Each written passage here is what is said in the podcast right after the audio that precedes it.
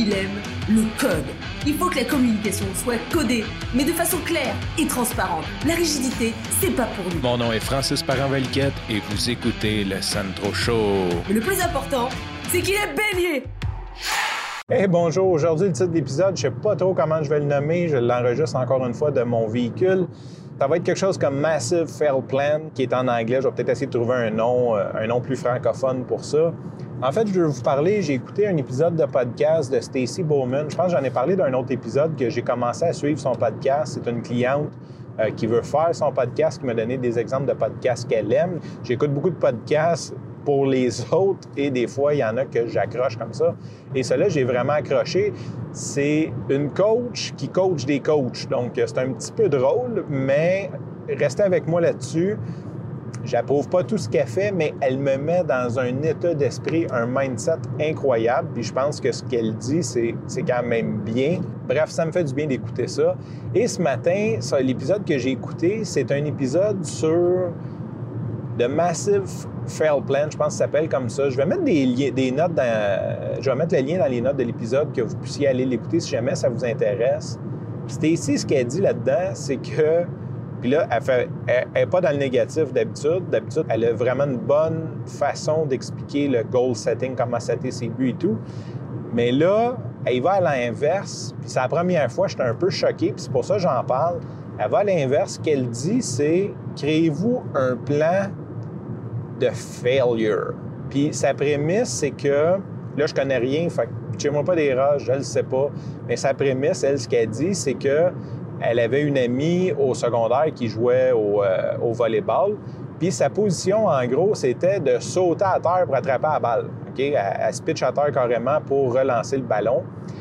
Et qu'elle est ensuite devenue coach pour montrer aux gens comment faire ça. Puis, tu sais, comme quand tu y penses, là, sauter, euh, j'imagine les filles directement sur le ventre, les seins qui doivent accrocher dans le sable. Ça doit être assez douloureux. Puis quand coach des nouvelles étudiantes à faire ça, tout le monde a le même problème, c'est que ton cerveau veut te protéger. Donc, au lieu de sauter puis d'accepter que tu vas te faire mal, puis d'accepter comme c'est ça sauter, on va on va essayer de se protéger. Fait que les gens vont mettre leurs mains euh, en premier pour essayer d'absorber le coup. C'est un réflexe naturel de l'humain. Et là, ce qui arrive, c'est qu'il se casse le poignet, il se casse la main. Euh, quand, dans le fond, il n'aurait jamais dû se casser la main, ça aurait fait beaucoup moins mal tomber sur le ventre, mais le cerveau, automatiquement, va nous protéger. Et ça, on fait ça avec à peu près tous nos buts dans la vie, que ce soit personnel, financier, quoi que ce soit. On va toujours essayer de se protéger et ça revient un petit peu à la gestion du risque. Fait que ce qu'elle dit, c'est c'est quoi vos plus grosses peurs? Puis c'est probablement ça qui vous empêche d'aller atteindre votre but. C'est comme, je sais pas, je, vais parler pour moi parce qu'elle parle de vulnérabilité, puis elle parle de, de mettre des choses. Tu sais, comme moi, une de mes grosses craintes, c'est de ne pas réussir à couvrir mes engagements. On a une maison, on a une auto, on a, tu ça serait vraiment pour moi un major fail que d'arriver un jour et de dire à ma blonde, ben cette mois-ci, on ne pourra pas payer l'hypothèque. Ça, serait vraiment juste à y penser. Puis c'est là qu'elle en parle aussi comment que ça te met dans un état. Là, tu le sais que, tu es, dans la zone. Là. pourrais dire, ah, pour moi, euh, un fail, ça serait euh, de ne pas avoir trois clients. Ou, tu sais, je pourrais, je pourrais bullshiter quelque chose, je pourrais tricher ça. Mais il faut être vulnérable. Puis comment qu'on sait qu'on est vulnérable? Bien, c'est quand en en parlant ou en y pensant ou en l'écrivant, ça vient nous chercher des émotions. Fait que quand je parle de ça, moi, ça vient me chercher, là, euh, tu imagine-toi, là, euh, puis là, si tu fais ça plusieurs mois, là, c'est la banque qui saisit à la maison, juste à y penser, j'ai de l'acide gastrique euh, qui me monte dans la gorge. En même temps, ce qu'elle explique, c'est que si tu risques pas, ben, tu n'es jamais en train d'accomplir ton but. Tu restes plus proche de ce que tu es. Il faut nécessairement que tu prennes des risques et que tu acceptes que ce risque-là. Fait que si tu embrasses tout de suite que tu vas te planter, là, là c'est pas un plan. Là, c'est là, il faut, peut-être écouter l'épisode pour bien comprendre. Le plan, c'est pas de se dire je vais me planter. Mais l'idée, c'est d'accepter qu'on va se planter. C'est ma vision de la chose. Dire, regarde, je m'en vais là. Et oui, ça se peut que le mois prochain, je ne sois pas capable de payer mon hypothèque.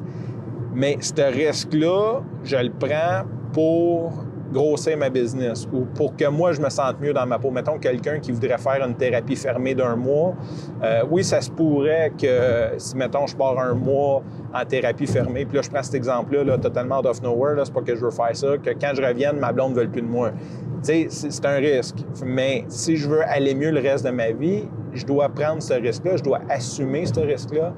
Et là, elle, ce qu'elle dit, c'est de faire la liste de toutes ces, comme, de ces fails-là, puis de risquer de façon périodique, idéalement tous les jours, de faire des actions qui vont faire que je suis en train de prendre ce risque-là. Pas prendre ce risque-là juste pour prendre ce risque-là parce que je suis un cave, mais prendre ce risque-là dans le but d'atteindre mon objectif.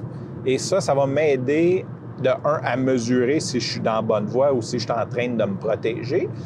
Puis de deux, ben ça va vraiment m'aider à réaliser mon rêve parce que je vais risquer, je vais arrêter d'être conservateur. Fait que c'est un petit peu de ça que je voulais vous parler. Je trouve ça intéressant comme concept d'y aller à l'envers. Ça va un peu à l'encontre de bien des intuitions. J'aime ça.